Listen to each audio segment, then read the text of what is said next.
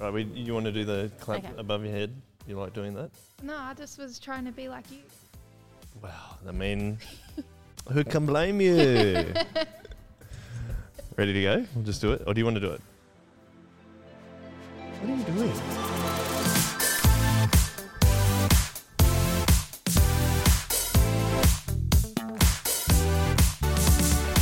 Welcome to Saturday night, guys. Uh, we're going to play a game. Um, I've got Katie here, and uh, you're going to try and guess this song. I got you, Moonlight, Starlight.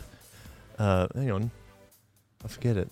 And you, Moonlight.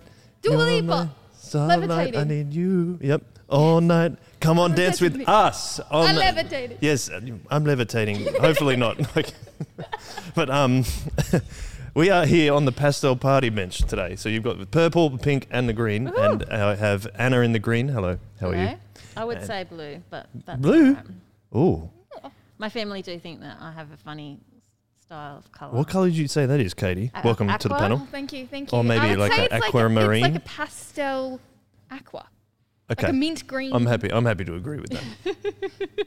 and is yours purple? Yes. Okay, good. It's nice. To see. Lilac. It's my second favorite color. What's your first? A light blue, Okay, like sky blue. and what's your third? I don't have a third. You're like, it's my first, it's my second, it's my fifth. Uh, well, that's what you were going to say. Uh, Katie, how are you today? I'm pretty good, Joel. That's How good. you? Good. Your mask removal went okay. You were worried Thank about you. the headband, but it Yeah. seemed to work out okay. I was stressed, but Yeah. it was, it was smooth. How's the stress now? Calm. How's your week been? Yeah, pretty good. Just been working and doing uni and wedding planning and planning a murder mystery. Uh, like a real one? Or No, for youth group, we're doing um, a murder mystery. Or wait, we will have already done. we have done, you have done, you just got a little bit confused, but you have already done a murder mystery. Yes, Mhm. yes, we have, and Mhm. it was fantastic. I meant Excellent work. Well done, Katie. Must have been all your planning. Good job. Uh, any uh, murder mysteries planned for you there? No, Anna? no. We've been for f- for Fuse. We've been doing a lot of cahoots and scavenger Oh, hunts, yes. and they are fantastic. The kids we've planned for an hour, and we just seem to stay on for an extra half an hour or so because it's just That's so great. much fun. That's really cool. I um, I actually we've started doing them for our community group because it's online. So we started doing that, and it really makes it a lot more fun than just going. Okay, guys, let's look into the screen and tell me what this says about the Bible. Mm. So it's a, yeah, it's, it makes it a lot more fun. So I can understand why. The- Opens up the conversation to a Yep. broader range of things. Yeah, that's awesome. Cool. Excellent. Well, uh, this is the pastel party. You've joined joined the pastel party tonight. We are going to be back soon with, of course, another one of our pastel friends.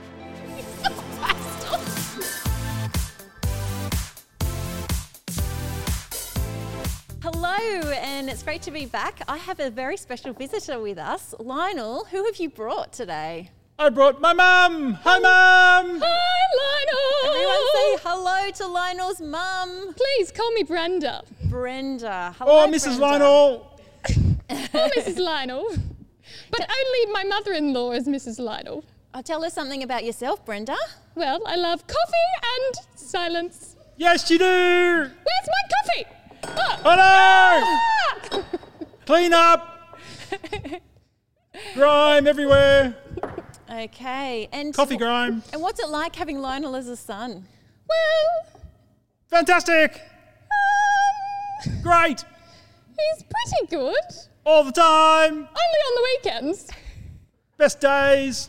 He only cleans on the weekends, which means his room is a disgrace the other days. Oh, that doesn't sound very good, Lionel. But I know where everything is. Do you really? Yes. Oh wait, sorry, honey. Yes. You have a tuft sticking up. Let me let me get it. No, mum, no. Come on. Not on the YouTube. Mum. No, we talked about this. But Brenda, I've heard that you've introduced a new rule at home. Uh, yes, yes, I did. Tell us about it. Well, I decided that in order for us to have a clean house, we are going to clean for 10 minutes a day, every day.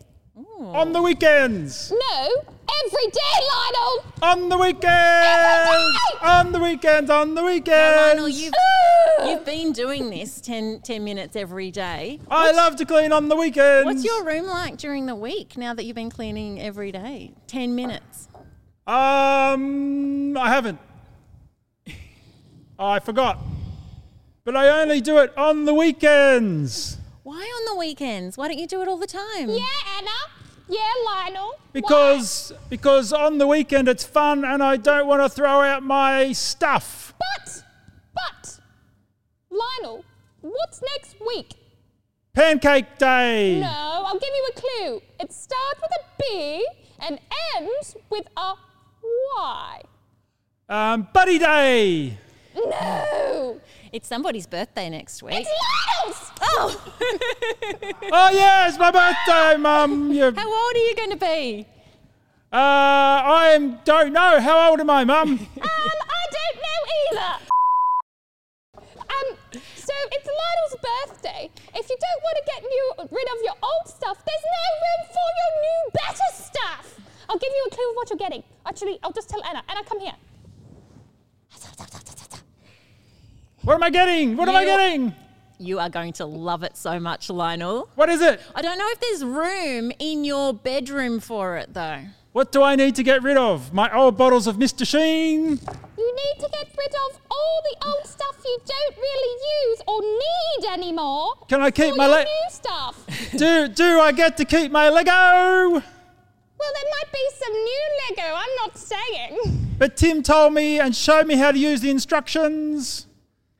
Well, I think that if you want something new, you might need to get rid of the things that take up a lot of space. Yeah, what Anna said. Okay. Out with the old, in with the new. The better, the better. It is going to be better. I'm very Well- good at present giving. You've got to trust your mum that she knows. It's the weekend, so I can do it on the weekend. Oh, Uh, he's incorrigible. That's a big word. I don't know what that means, but thank you. That's fantastic. It was so lovely to have you on, Brenda. Oh, yes, it's I'm great to have coffee, you. Anna. We are going to hear from the Bible. So if you have a Bible, it'd be great to pull it out now. I've got one in my room somewhere. Oh my goodness, you should definitely keep that one though, Lionel. It's not that old, so yay! Ah! Bible!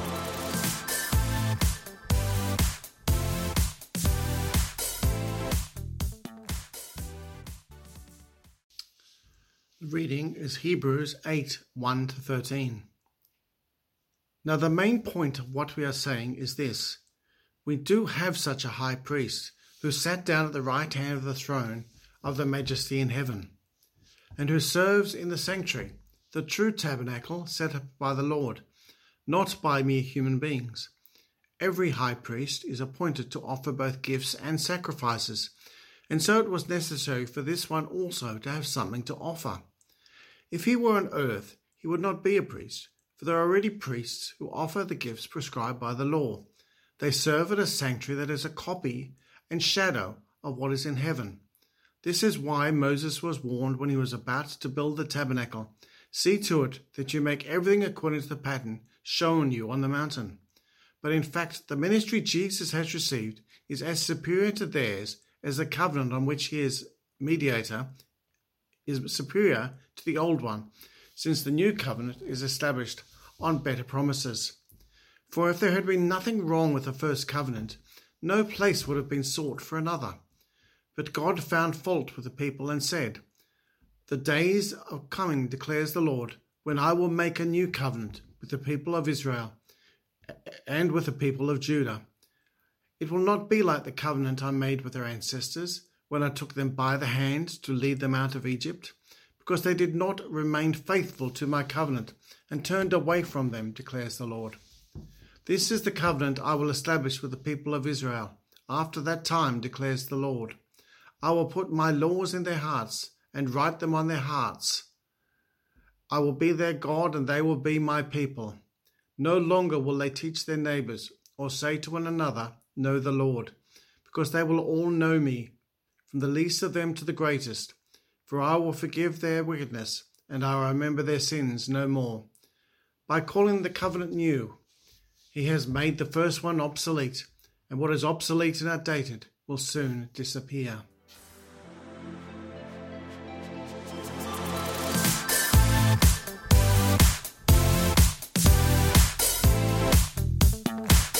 Welcome back, everyone. Thank you very much to John for reading that uh, Bible passage for us. And uh, we are joined now by Senior Pastor Stu Crawshaw. How are you? Hello, good. That's Hi, good. everyone. Uh, Katie is here with us, and we're going to chat about what you're going to bring to us from the Bible today, Stu. Um, you want to talk about one of your favourite biblical characters. Terrific. Yes, we're going to be looking at Melchizedek today, and we're going to look at how Jesus is like Melchizedek. So it's really interesting, actually, because right through Hebrew so far, we've been seeing that uh, Jesus is contrasted as better to Moses, better to Aaron, better to better than the angels.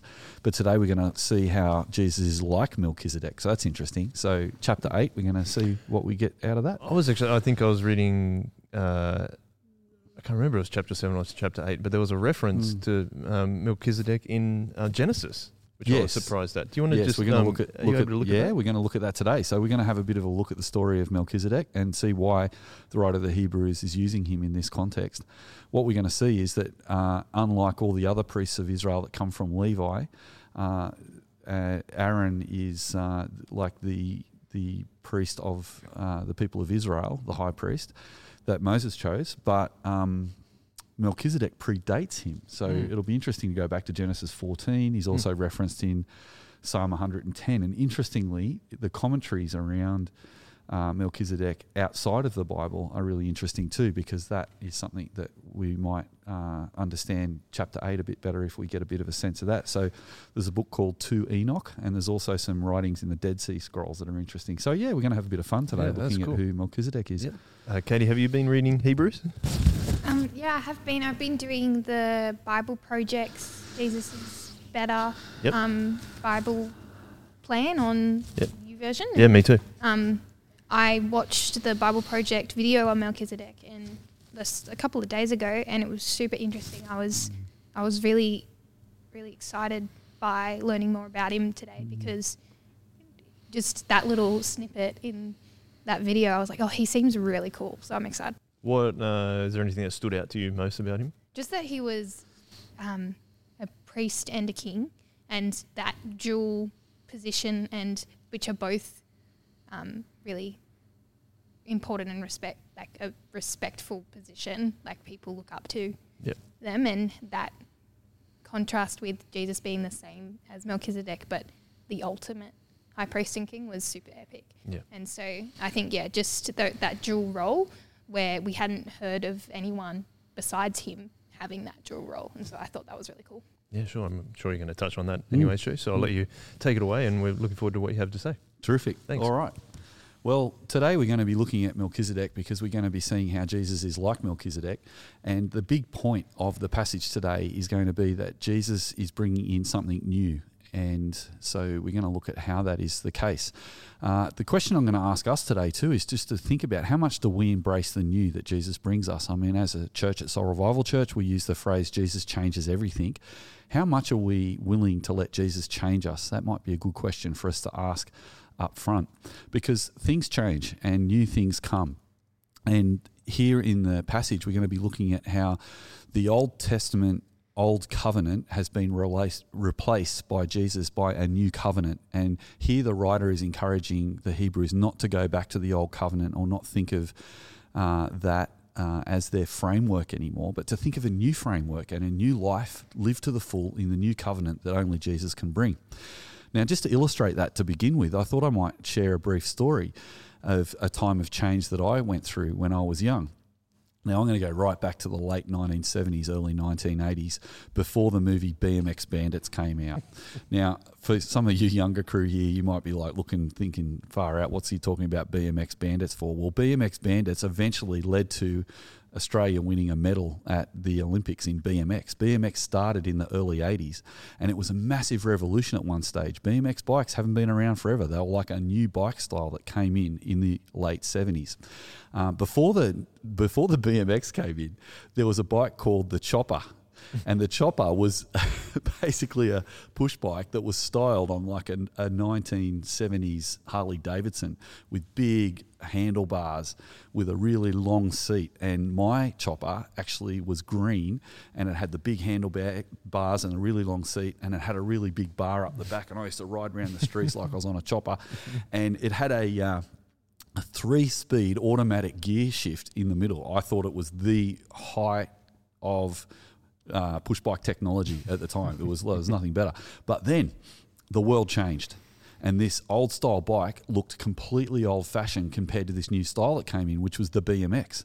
Now, most of us are fairly familiar with what a BMX looks like. It's a tight little framed bike, and um, it became all the rage. And so basically, everyone who was riding around on the old choppers were in the old Covenant. That was the old bike, and that was like this old thing that you had to move to the new Covenant, the BMX. And so um, I was pretty keen to get myself a new BMX. And I remember going to my parents and saying, uh, Mum and Dad, there's this kid at school who's got a BMX bike that he's selling. Can I buy it off him? And my dad said, Oh, are you sure it's a BMX bike? They're pretty brand new. They're very expensive. And I said, Oh, this is really cheap. It's only 25 bucks. And dad said, Are you sure a BMX bike? It could be that cheap. Are you sure it's a BMX bike? And I went back to my mate and I had a look at the bike. And what I worked out was he'd basically put some BMX handlebars on an old chopper, taken the seat off and put a new seat on it and he hadn't even done it very well. I actually got the bars and it moved and it wasn't very tight. And but anyway, I was so passionate about having this new covenant of the BMX bike that I said to mum and dad, I really need to buy this bike. Now I shouldn't have bought it because when I bought it, I was riding around on a bike that was like this Frankenstein's monster of a chopper and a BMX. And the two things had come together. And the guy just got a spray can and sprayed an old chopper and put some new handlebars and a seat on it. And so as I rode around, I'm looking at the other BMX bikes going, actually, I'm not actually in this new thing. I've got this hybrid of this old thing and a new thing. Anyway, the reason I bring that story up is Jesus is brand new. He is a new covenant better than a BMX bike, better than a gold medal at the Olympics on a BMX bike. Jesus' new covenant is so far superior to the old covenant that the people of Israel were living under that here the writer of the Hebrews is saying, don't be putting together a Frankenstein's monster of two um, different covenants into one. Don't try and uh, bring the old covenant into the new covenant and spray it and put a new handlebar on it and a new seat and think that you're in the new covenant you actually need to leave the old and come to the new.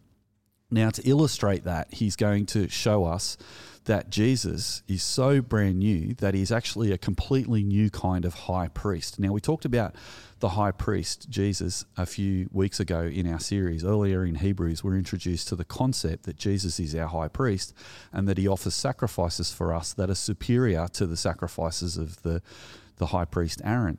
In other words, in the old covenant, they used to have to sacrifice an animal every year for the sins of the people on what was called Yom Kippur or the Day of Atonement. And on the Day of Atonement, there was actually this um, theological framework stressed that there is a, a, concept called penal substitutionary atonement. It's very central to the Christian faith that uh, sin, actually penal, means uh, refers to uh, the fact that there needs to be punishment for sin. Substitutionary is that there is a substitutionary um, sacrifice in our place, and atonement is that that um, that sacrifice is actually going to help us to uh, be right with God.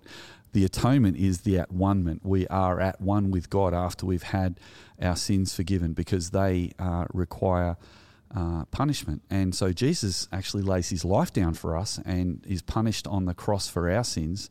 And so you see that penal substitutionary atonement in Jesus as different to the the killing of an animal once a year that needs to be repeated year after year for the punishment of the people's sin so that they may be forgiven. They used to celebrate that sacrifice year after year. How much more do we celebrate the sacrifice of Jesus once and for all on the cross? So here's a great high priest who offers himself as a sacrifice. Now, that's what we were introduced to at the beginning of Hebrews. What we're looking at today is uh, the writer is going to go deeper into that uh, idea of Jesus as a great high priest. And here in chapter 8, verse 1, he starts with this. He says, Now, the main point of what we are saying is this we do have such a high priest who sat down at the right hand of the throne of the majesty in heaven and who serves the same in the same sanctuary, the true tabernacle set up by the Lord, not by a mere human being. Now, the concept that's going to be spoken about here is the kind of high priest that Jesus is. Is yes, he does offer the sacrifices for the people in uh, us, all those who put our faith in Jesus. He uh, his sacrifice can actually atone for our sins if we repent of our sin and say that we're sorry to God for what we have done wrong. Jesus pays the penalty for us rather than us having to pay the penalty for our own sin. And we are forgiven and we can celebrate that. And the interesting thing here is that the detail in chapter 8, verse 1, is that after Jesus dies on the cross, he rises from the dead. Unlike the animals that were sacrificed year after year who remain dead, Jesus rises from the dead. And here the detail is that he sits at the right hand of the throne in majesty in heaven, right hand of God on the throne in majesty in heaven. And this concept of Jesus reigning and coming to life again uh, means that despite the fact that we die, if we put our faith in Jesus, we too can live. And the great thing here is we see this great high priest who uh, is sitting at the right hand of God on the throne in heaven. Now, the interesting thing is when he says in chapter 8, verse 1, we do have such a high priest, obviously he's referring to that concept that Jesus is a high priest who's offered himself as a sacrifice, risen from the dead, and then ascended into heaven, is seated at the right hand of the Father. Although he's also referring to something else, which he's already spoken about earlier in chapter 7, Hebrews chapter 7, verse 1. Now, this is where we come to uh, the, the writer of the Hebrews comparing Jesus to Melchizedek. So let's have a read of that. In chapter 7, verse 1, we read that Melchizedek was a king of Salem and a priest of the Most High God. He met Abraham returning from the defeat of the kings and blessed him. And Abraham gave him a tenth of everything. First, the name of Melchizedek means king of righteousness, then also king of Salem. And Salem means king of peace. In verse 3, he goes on to say, without father or mother, without genealogy, this is referring to Melchizedek, without beginning of days or end of life, resembling the Son of God, he remains a priest forever. So, this is pretty high praise of this character called Melchizedek. Well, who is Melchizedek? Uh, as we were saying earlier, he's first uh, mentioned in Genesis chapter 14. And the writer of the Hebrews is actually retelling the story of Hebrews 14 to help us to meet this character of Melchizedek, who would have been very familiar to the people who were listening and reading, reading the letter and listening to the letter being read, the letter of Hebrews. So, if we dive back to Genesis 14, this is the story that is told uh, that the writer of Hebrews has been summarizing.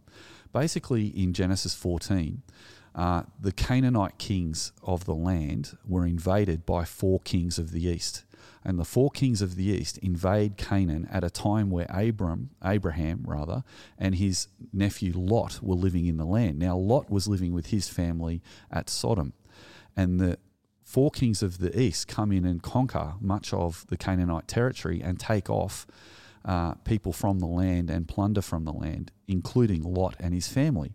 So Abram, Abram hears that Lot has been um, taken, and so he goes and raises up all the men that he can in, in, a large army, that, as large as he can raise, and he attacks the four kings of the east in order to liberate Lot. And he does, and he succeeds.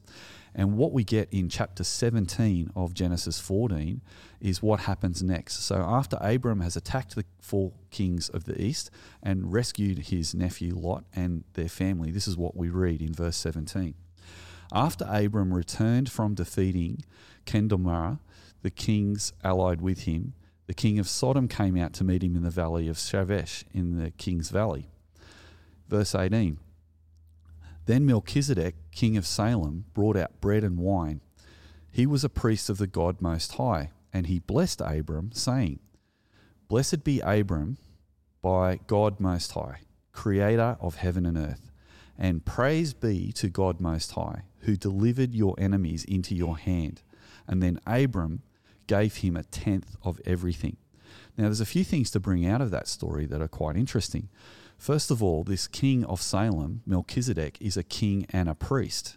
So he's kind of like a type pointing us to the kind of uh, ministry that Jesus is going to have because Jesus is a king and he is a priest. So that's an interesting thing to note. Also, Melchizedek is king of Salem. Now, some people debate where Salem was. Some people think Salem was actually Jerusalem. But whether that is the case or not, the king of Salem is this Melchizedek. Now, he comes out and Abram comes to him. And there we see in the passage that Abram actually gives him a tithe. So he gives him part of the plunder that he took from the four kings of the east. And in return for the, uh, the tithe, he is given a blessing by Melchizedek. Now, interestingly, he seems to be able to give the blessing because he's described as a priest of God Most High. And when he blesses Abram, he blesses him in the name of the God Most High. Blessed be Abram by God Most High, creator of heaven and earth. And praise be to the God Most High who delivered your enemies into your hand. Now, interestingly, this Melchizedek is a priest of the God Most High, who's the creator of heaven and earth, before Moses instituted the Levitical priesthood through Aaron, which would be the priesthood of the Old Covenant, the priesthood of the people of Israel. So Melchizedek is not a member of the people of Israel, because remember, the people of Israel come from Abram, who will become Abraham. So this is before the people of Israel, and yet we see Melchizedek, a priest of the Most High God. Now, that has caused many people to wonder wow, what is the relationship of Melchizedek to God? How did he come about? How did he become a priest? And so, during the intervening time between Genesis 14 and, and the writing of the Hebrews, you see uh, a, a search for meaning in terms of who is this Melchizedek. And you, you see that in Psalm 110 as David considers Melchizedek. And obviously, God reveals to him some stuff about Melchizedek in Psalm 110. Now, Psalm 110 is one of the most important Psalms in the Bible, and it is the most oft quoted Psalm in the New Testament. And so let's have a look at Psalm 110 and see what it says to us about who this Melchizedek is there. Well, this is what the Lord says to my Lord Sit at my right hand until I make your enemies a footstool under your feet. That's interesting because that's picking up some of the theme of Genesis 14, where Melchizedek says to Abram, God delivered your enemies into your hands. It wasn't the act of your own hand. That's interesting. But here there's a looking forward, not a looking back. There's a prediction of a coming one who will sit at the right hand, whose enemies will be made a footstool. And obviously that's a pointer to Jesus. The writer of the Hebrews is picking that up in chapter 7 when he says that he ascended onto high, and in chapter 8 as well of Hebrews. Let's read on. Psalm 110, verse 2 The Lord will extend your mighty scepter from Zion, saying, Rule in the midst of your enemies. Your troops will be willing on your day of battle. Array in your holy splendor. Your young men will come to you like dew from the morning's wound. The Lord has sworn and will not change his mind. You are my priest forever in the order of Melchizedek. The Lord is at your right hand, and he will crush kings on this day of his wrath. He will judge the nations, heaping up the dead and crushing the rulers of the whole earth. He will drink from the brook along the way, and he will also lift your head up high. Now, the interesting phrases here that I want to draw our attention to is that, first of all, God is speaking not to David, but to one who sits at his right hand. And this is a direct reference to Jesus that the writer of the Hebrews has picked up that the high priest Jesus is ascended on high after he died on the cross and rose from the dead. He sits on high at the right hand side of God on his throne in heaven. And also, interestingly, this one who sits on the throne will be like the priest Melchizedek, who is in his order. Now, what is happening here in Psalm 110 and what will take place in Hebrews 7 and 8 is that Jesus is not a priest like Aaron of the people of Israel, a high priest who is a Levite. Rather, Jesus is a high priest who is higher than Aaron, who is better than Aaron, who is like Melchizedek, who existed beforehand. Now, again, in order to understand that a bit more, let's think a bit more about what people were saying about Melchizedek uh, at the time of the writing of the book of Hebrews. And we are very blessed to actually have some evidence of some commentaries that were written by the Jewish people that commentated on the Genesis account and on Psalm 110. And because Melchizedek is such a mysterious figure, the Jewish people who wrote these ideas down were trying to, I think, fill in the gaps for themselves on what they think they would like to think Melchizedek was. Now, there was interesting evidence of this sort of thought coming from the Dead Sea Scrolls. Now, the Dead Sea Scrolls were written between 50 BC and 50 AD, so not long before the book of Hebrews. And there's actually a Dead Sea Scroll uh, that was come from a community called Qumran that was found in a cave by a shepherd boy in the 50s, the 1950s. They found these jars full of uh, Dead Sea Scrolls. They call them Dead Sea Scrolls because it was in this area of the Dead Sea. And this community called Qumran were writing down a commentary on Genesis 14. And they've actually written a scroll called that we now call 11Q Melchizedek, because that scroll's actually about Melchizedek, and the number 11 was given to it because they found it in cave 11 of these caves where uh, these scrolls were. Now, what were these scrolls of the Qumran community doing in caves in the Dead Sea? Well, we think what happened was that when the Romans came through in 72 AD and wiped out the people of Israel, the Qumran community hid their writings in caves and they were only discovered in the 1950s. And in one of these scrolls that they hid, they wrote a commentary on Genesis 14 about Melchizedek. And this is what they wrote. They've written this in three columns, apparently, on the scroll. And um, they've written that their commentary on Melchizedek is that he is actually a priest that appears from heaven. So, because there's not a lot of detail about this king of Salem from chapter 14 of Genesis, where he comes from. They kind of make it up. Well, they do. They make it up. They like to think he would come from heaven. Almost, uh, they thought, as a general from the heavenly armies. He was visibly representing God to Abram, so they considered him straight from heaven as an angel, angelic um, head of an army, and the redeemer of the people of God. And he makes an appearance to Abram on Yom Kippur, which is the Day of Atonement. So they're trying to connect Melchizedek with this idea of atonement that we spoke about earlier. They also call him Elohim, or El, meaning God is with us. And so that's the commentary that the people of the Dead Sea Scrolls were saying about Melchizedek at the time or just before the time of writing of Hebrews. But that's not the only commentary that's outside the Bible that was being written at the time there was also a Jewish commentary called 2 Enoch. And 2 Enoch is what we call a midrash or a commentary on Genesis chapter 5 and following. Now, Genesis chapter 5, there's the story of the flood and the story of Noah and the descendants of Noah all the way up to Abraham. And what the uh, writer of 2 Enoch does is he likes to imagine that Melchizedek was actually pre existing before the flood and that he was a brother of Noah. They made that up. That's not actually out of the Bible. And they've written about 73 chapters describing uh, this story of Melchizedek. And again, they've got this um, otherworldly view of Melchizedek. He's like this heavenly person. And the idea in 2 Enoch is that Gabriel takes this Melchizedek to heaven during the flood, and then after the flood, he comes back to return to start a priesthood. Now, that's not what actually happened. Again, that was just an imagination of the Jewish writers at the time. Another one that's imagined too is by a Jewish writer called Philo, and he writes on Melchizedek. And he mentions Melchizedek in four of his different works. So he sees him as quite a predominant character. Uh, what that says to us is that lots of people at the time of the writing of Hebrews would have heard all these different ideas that were being circulating about Melchizedek. And Philo's contribution to that was that he called him the king of peace because Salem uh, means peace. So if Melchizedek is the king of Salem, then he's the king of peace, God's own priest. And he is the priest representing the word of God or the Logos. And Philo says that his thoughts are vast and sublime and self taught interestingly, he's kind of imagined where did Melchizedek get this information about the Most High God? He argues that he was self taught. Again, that's not from the Bible. This is an imagination of a Jewish writer. One last Jewish writer that's worth mentioning is Josephus. And he writes about Melchizedek too in two of his works. uh, wars, and antiquities.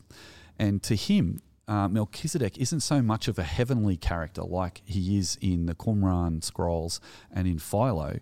Uh, what Josephus does is he focuses in on the humanity of this historical Canaanite chief, a righteous king who was the original founder of the city of Salem. And he talks about him as someone who is a priest and imagines that he is the one to build the first temple for God, uh, renamed Salem. And he connects Salem with Jerusalem for the first time, hence what some people have done since then. So when you look at the different ideas that were going around in the ancient world about Melchizedek um, at the time of the writing of the book of Hebrews, you basically get um, uh, two, two uh, main uh, fields of thought. You get people who were talking about Melchizedek as a historical figure, a Canaanite chief, a priest, a king, the founder of Jerusalem, representative of the Logos. He's an enduring priesthood connected to the Messiah, Messianic king as a historical fa- uh, figure. But then you get this extra biblical material between the Old and New Testament where the Jewish writers are imagining him as an angel or a divine redeemer, a leader of heavenly armies, uh, a, po- a founder of post flood priesthood before the people of Israel. And so you get these two things that are, are, moving around amongst the ideas, amongst the people who are going to be reading the book of Hebrews. And what that does is it actually helps us to understand why the writer of the Hebrews uses this interesting language in chapter 7 and chapter 8. So when he says that Melchizedek means king of righteousness, he's picking up on the idea that some are saying that he is the king of righteousness or the king of Salem, king of peace. We've just seen how some of the extra biblical writers were using that title for Melchizedek as well. Now, interestingly, where he talks in verse 3 of chapter 7 of being without father or mother, without genealogy, without beginning of days or end of life, resembling the Son of God, he remains a priest of ever, forever. What we see there is not that the writer of the Hebrews is saying that he doesn't have a mother or a father, but that he's saying that you've heard of this Melchizedek that people are saying doesn't have a father or a mother. That's why he writes that there. Now, the writer of the Hebrews is not the first writer in the New Testament to use this technique. Paul also uses this technique in chapter t- uh, in 2 Timothy and in 2 Timothy chapter 3 verse 8 we hear that um, as Paul is trying to describe what happened to Moses as he left Egypt, he talks about how Moses opposes the magicians. Now, we don't have time to go into that great story today, but basically, Moses uh, uses the staff that God gave him and he can make m- great miracles. And the magicians in the courts of Pharaoh try and copy those um, miracles in, in the um, story of the Exodus. But what is interesting is they kept being shown that they don't have any power at all. And Moses is not the one who has the power. He is just following the Most High God who has the power. Now, interestingly, in the Old Testament, there is no use or reference to the names of the magicians in the courts of Pharaoh. But here in 2 Timothy chapter 3, Paul says this Just as Jannes and Jambres opposed Moses, so also these teachers oppose the truth. Now, he's talking about the magicians who opposed Moses in the Exodus, but he uses names to describe them that aren't used in the Bible. And what we think he's doing there is in the extra biblical material where people are writing commentaries at that time about the Exodus, people were imagining that the magicians were called Jannes and Jambres and they probably weren't called that. It was just what the Jewish writers at the time outside of the Bible were calling them. So within the colloquialism or within the cultural moment of the time, Paul actually says, "Oh, you know, you know the instead of saying, you know the the magicians that opposed Moses, what he's actually saying is, you know the magicians that opposed Moses who you call Jannes and Jambres, well, they oppose the truth. That's the point he wanted to make. So he's using this known language that the people of the time would have understood. So, what I'm trying to illustrate here is it's really important as we come to this passage in Hebrews chapter 7 and 8 that we understand that, Paul, that the writer of the Hebrews, rather, is writing to a group of people for whom the name Melchizedek has taken on all this stuff. He's this not only this historical figure like he is in Genesis 14 who blesses Abram, he's also been described as all these other things. So what Paul's saying is, you know, this guy you've heard called the one without a father and a mother, the one who's the heavenly this, the one who's this. Well, I'm going to talk to you about him. And rather than being like the other commentators who make stuff up, I'm actually going to talk about this guy and tell you what the main point of the story is. And this is what's so helpful about reading the New Testament in its context and in its day. Because when you understand it like that, it makes chapter 7 so much more meaningful. And chapter 8 also so much more meaningful. Because not only is he commentating on the uh, people who are saying things outside the Bible, he also, in chapter 17, sorry, in chapter 7, verse 17, chapter 7, verse 17, he quotes Psalm 110. So it's almost like he says, you know, this Melchizedek guy that you've heard all these things about, you know, really helpfully, David narrows us down to help us to look at the main point about this character. Remember Psalm 110. He is called Melchizedek and he is pointing to Jesus. That's the main point. Because there it says, You are a priest forever in the order of Melchizedek. So, what's being pointed to in Psalm 110 already is that the people of Israel have this sacrificial system where they have high priests and they have to sacrifice every year, but it's not really adequate. It's an old covenant that needs a better hope. And he says that explicitly in verse 19 of chapter 7. Melchizedek, the order of Melchizedek, gives a better hope and is introduced to us so that we might draw near to God. So, this new covenant helps us to draw nearer to God.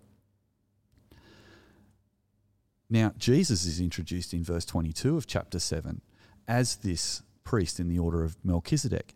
He's the guarantor of a better covenant. Now, if you're not familiar with what the word covenant means, we've mentioned it a few times during today's talk, but a covenant is an agreement. So, the agreement that God made between his people and himself in the old agreement with Moses from Mount Sinai with the Ten Commandments is being replaced by a second agreement that is better with a new hope.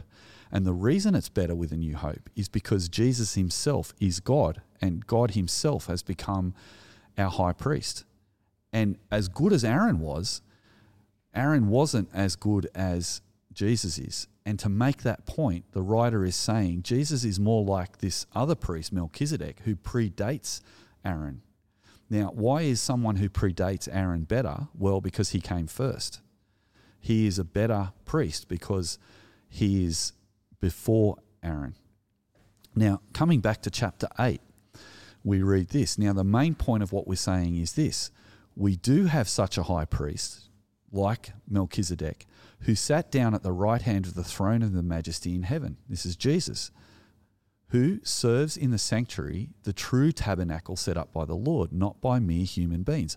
And that's a direct reference to the fact that Jesus' tabernacle, or his place where he meets with us, is set up in heaven rather than just being a copy of heaven as Aaron made with the tabernacle that he made for the people of Israel.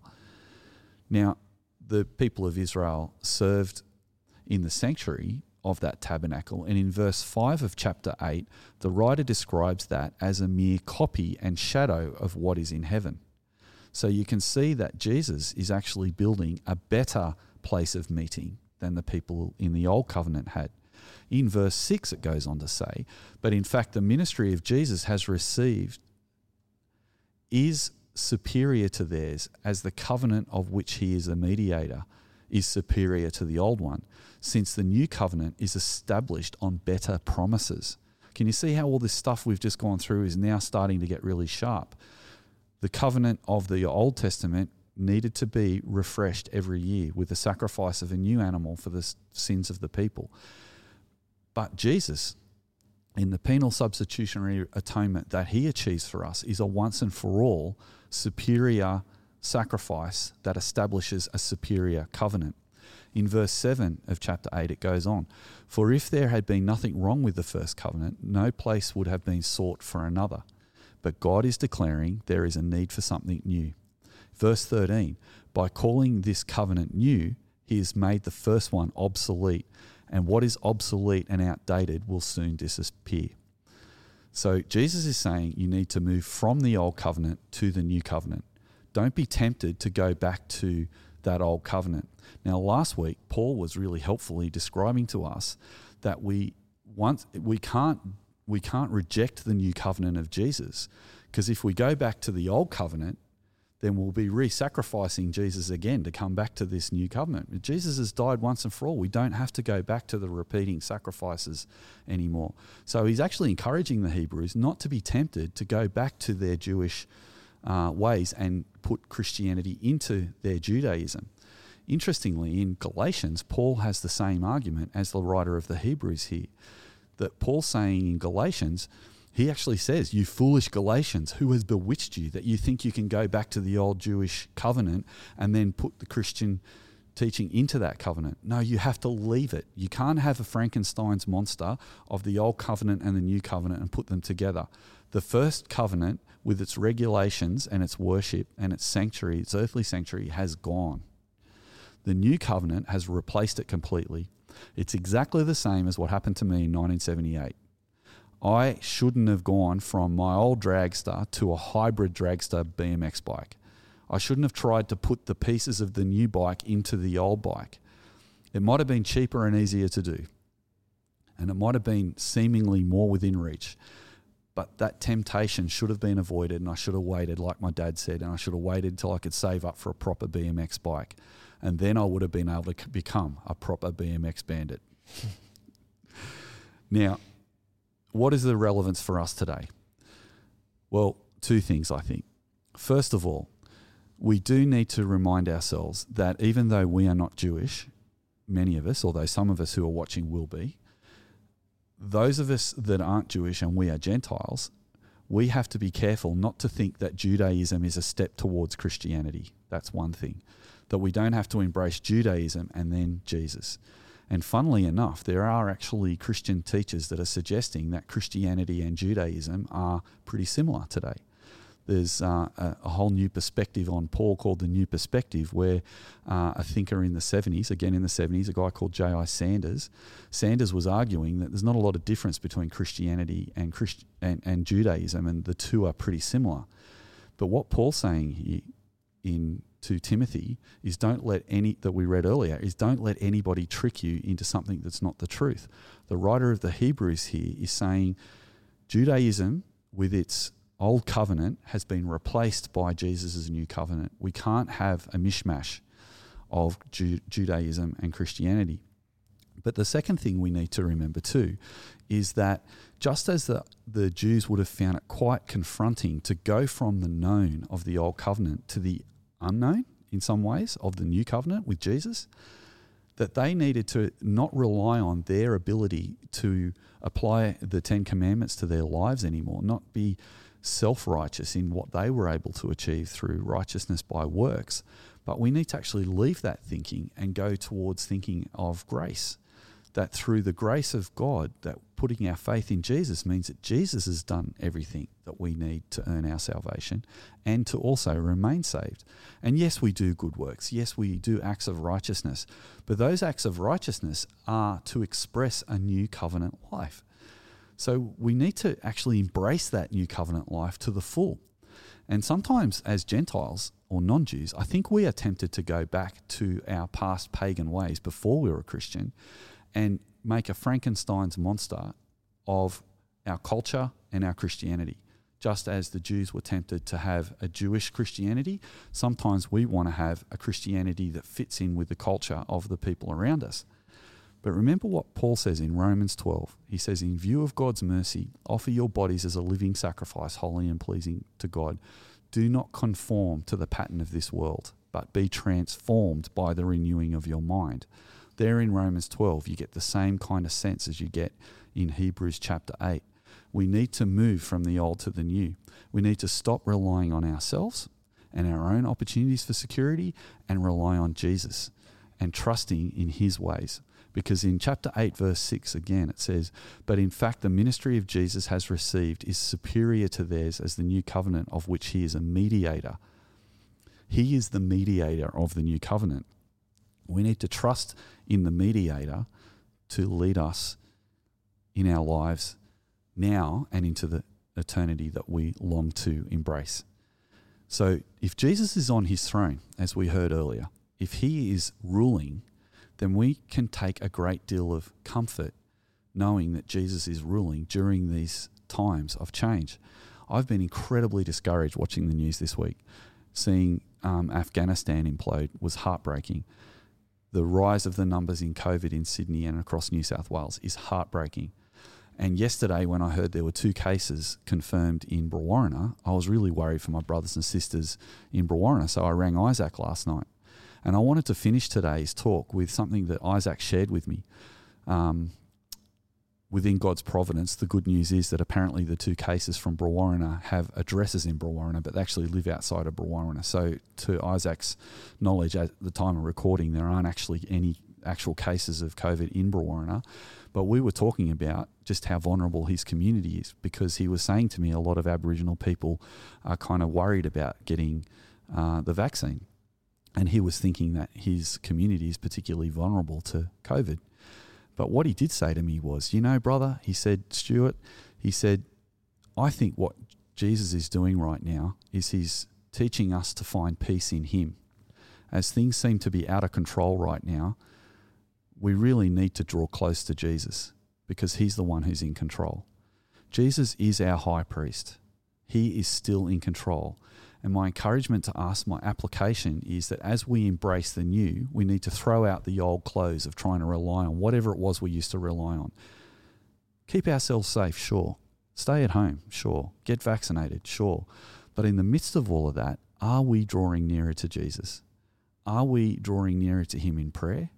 Are we spending time with Him every day so that we may understand that He is the mediator of a superior covenant that will last forever?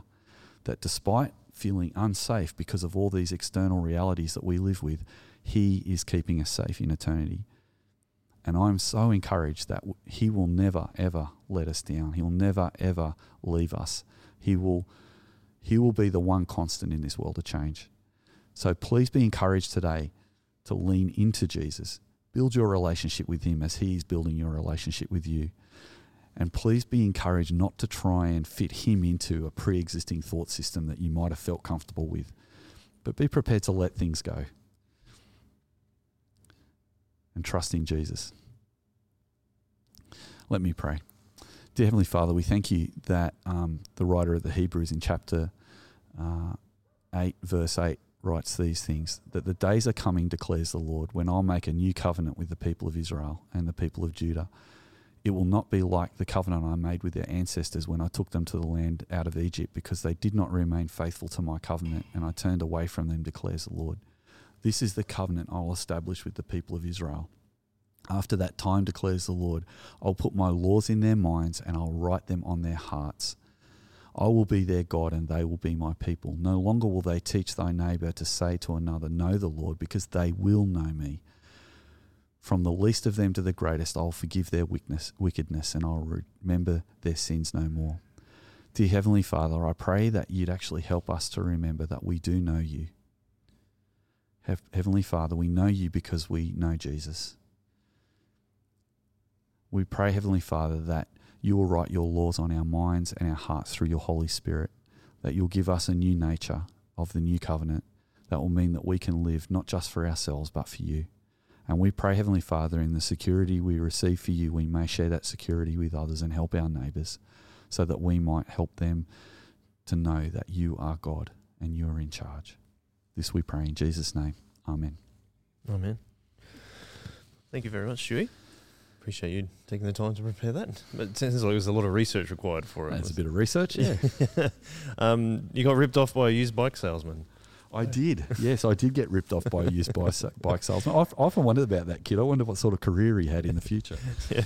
no, it's on Netflix, BMX Bandits. Is it? Yeah, it's on Netflix now. Oh, I Have did- you seen the movie? No, I haven't, but I saw it and thought of you and, and was like, we have to watch it. There you go. Yeah, I mean, I mean, I remember the time when they, they go down a water slide uh, with their bikes. I remember that. But it's got Nicole Kidman and someone else. I in think it hasn't might even be a first movie, I think. yeah, she, 'cause Really? She has, uh, this is what I know about the movie. She has red curly hair, Yeah, she does, yeah. like really curly. How do you know so much about movies? But Stu Stu told me. okay. Um, back to the um, point at hand. My question was that as Christians now, we're obviously in the new covenant, and Katie, I'd love you to jump in on this. Uh, how do we get tricked into something that's not the truth? Um, these days, it's a bit different to what the Hebrews experience. So, do you want to have a crack at that first, Katie? Um, we were actually talking about this in our Berea tutorial, um, and Stu shared with us a um, article about this. This um, pretty much was heresy, but as we were reading through these different um, things that they were unpacking, what was the article called, Stu?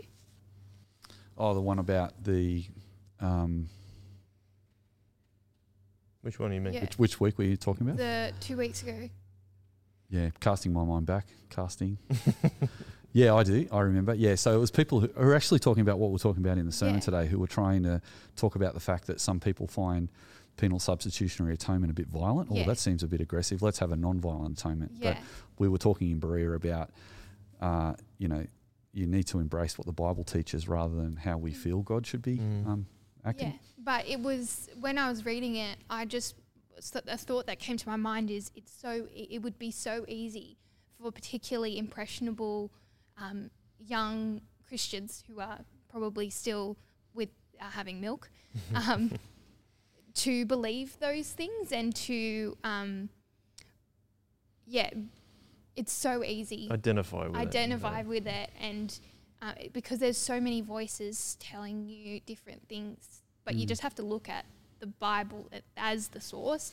But people who are quite impressionable it would be so easy for that to be misconstrued and come up with this frankenstein covenant that's not what it says in the bible is the core. Um, yeah it's just why we always make sure that we say have your Bible open when we are doing the sermon because it can be if you're not constantly questioning you can easily come up with a Frankenstein covenant that's not true to the Bible. So yeah, it's super it's super um, we need to be super alert because it can be you can fall into it very very easily I think because of our culture and so many voices telling you what to believe. Yeah, and uh, I suppose with the internet, there's all uh, even more voices. but um, I thought it was interesting how you you referred Stu to those other um, texts, like the old, uh, sorry, Dead Sea Scrolls. Uh, what was it? Uh, two Enoch, 2 Enoch, Philo, Philo, and Josephus. Yep. How do um, how do we, if someone wants to bring up those texts as an example of whether the Bible's true or not, what would we, what would be a, a, a good way to talk about that with someone? Do you think? Mm. Yeah, I think the easy way to do that is uh, from time to time people look at extra stuff that's not actually in our Bibles uh, that Christians in previous generations didn't put into the canon of the scriptures. Um, there's, apparently, there's a Gospel of Thomas that goes around sometimes, and people go, "Oh, that gives us really interesting insights into God that's not in the Bible." Did they leave that out because they didn't want us to know this bit or whatever?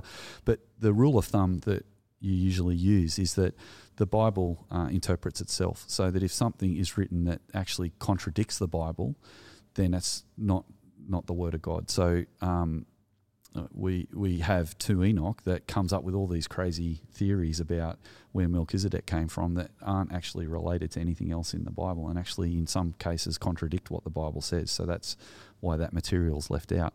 Uh, that that book of two Enoch is called uh, part of what's called the intertestamental writings, Mhm. and they have value because they show you what the people of the time are thinking. And really helpfully, the writer of the Hebrews is helping people to discern what to listen to and what not to listen to in verse 3 of chapter 7 when he says, Oh, you know, eh, Melchizedek's without a father or mother.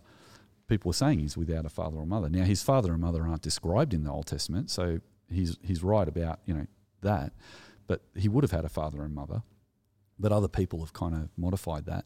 So what he's doing is he's drawing people in. He's like, oh, you've heard Melchizedek is without a father or mother. He doesn't have a genealogy in, in the Old Testament. All the people in the Old Testament are part of the genealogy. Melchizedek's not. He's not got a, a lineage.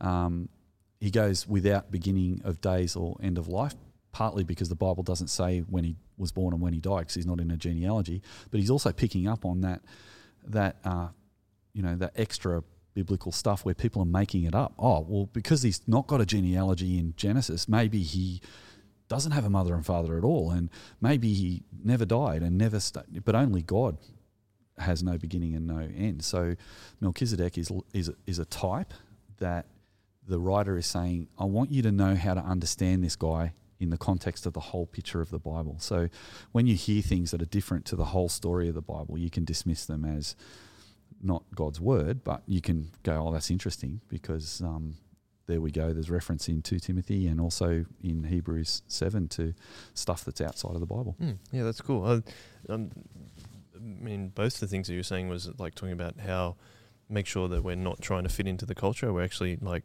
knowing that Jesus has done everything that that is required and not adding anything to Jesus.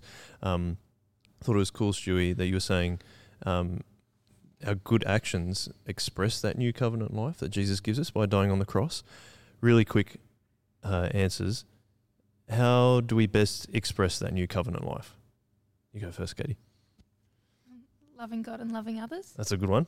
do you want to throw one out there, Stu? Yeah, I, I think that's good, Katie. I, I think um, I think it's good to talk about it. Actually, like I think it's good to talk to each other about how do we express this Christian life together. Because um, uh, I think in Australia, particularly, I don't know what it's like for the people who are overseas, but in Australia, um, often your religion and your politics aren't something that you talk about in polite society, and it's often, uh, unfortunately, sometimes as Christians we don't have enough experience of sharing how we live our Christian life with each other. And I think this passage is a really good opportunity to share. What does it mean for you to be a Christian? What does it mean for you to draw near to Jesus? To, to feel permission to talk about it. So I suppose this is a bit of a permission giving sermon on that. Yeah, that's cool. Thank you very much. Well, thank you for joining us, guys. Thank you for your sermon, Stu. And uh, out with the old, in with the new, guys. And we'll be back with um, Grace, who's going to do the prayers for us.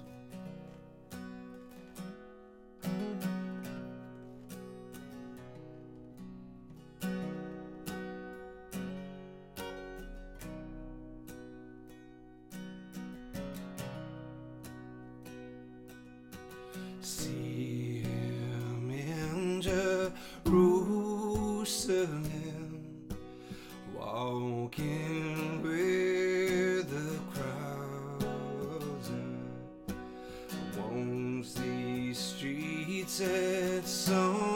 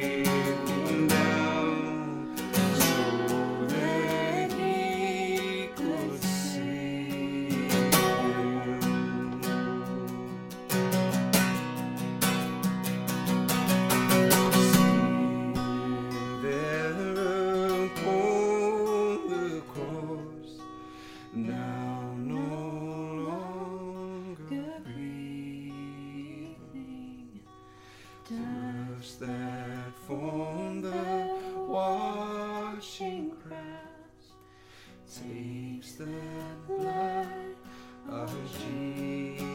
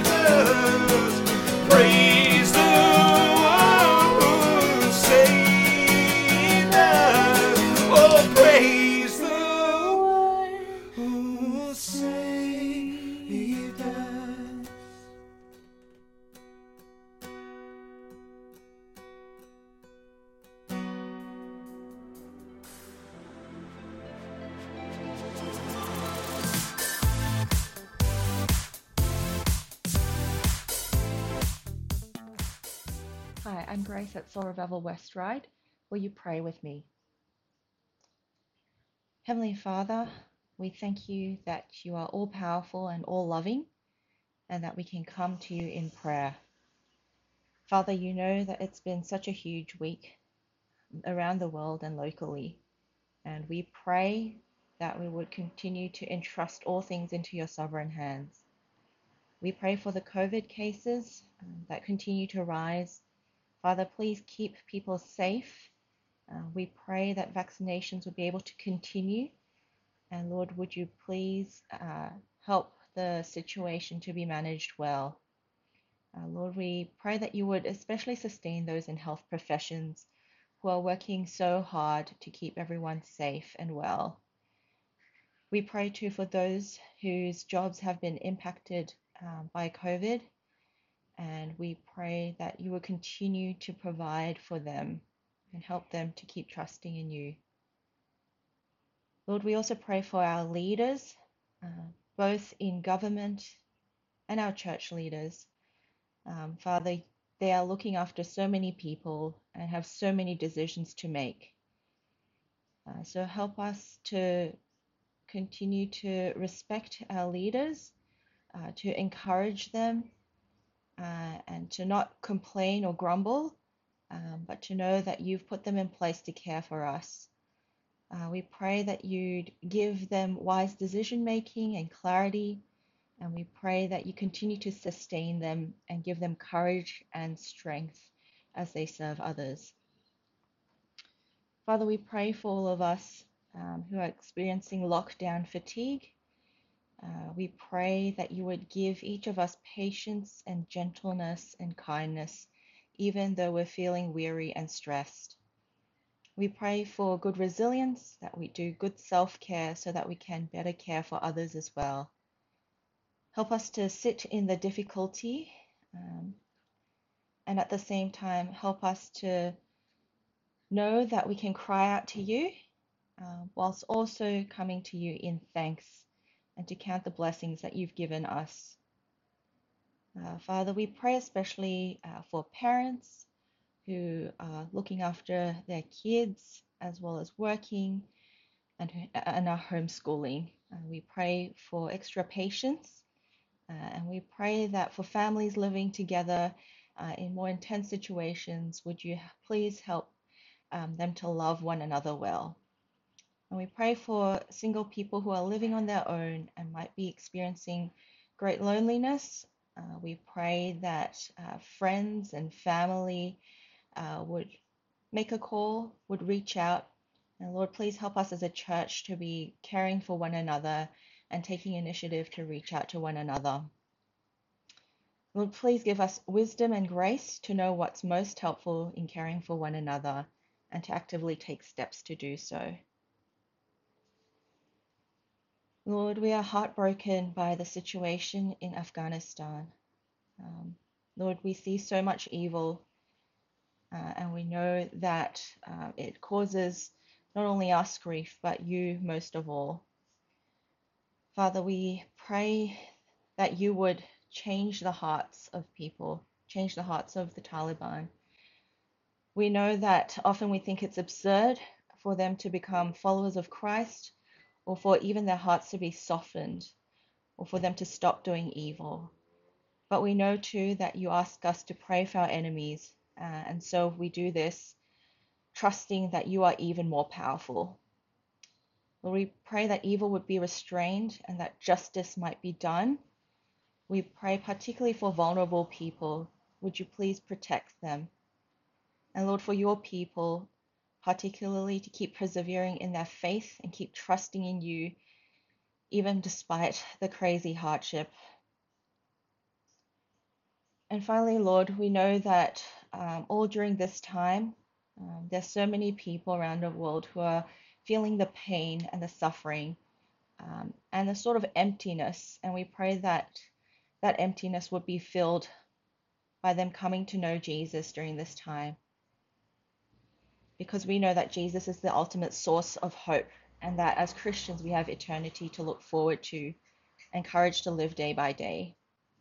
Lord, please use us as your people uh, even when we're feeling weak and fragile. But we know we are jars of clay with treasures stored within. And even though we might be feeling brittle and we might crack easily, uh, we remember that each crack is also an opportunity for the treasure that is the good news of Jesus to shine through even more. So please, Lord, would you be glorified in all of this? In Jesus' name, Amen.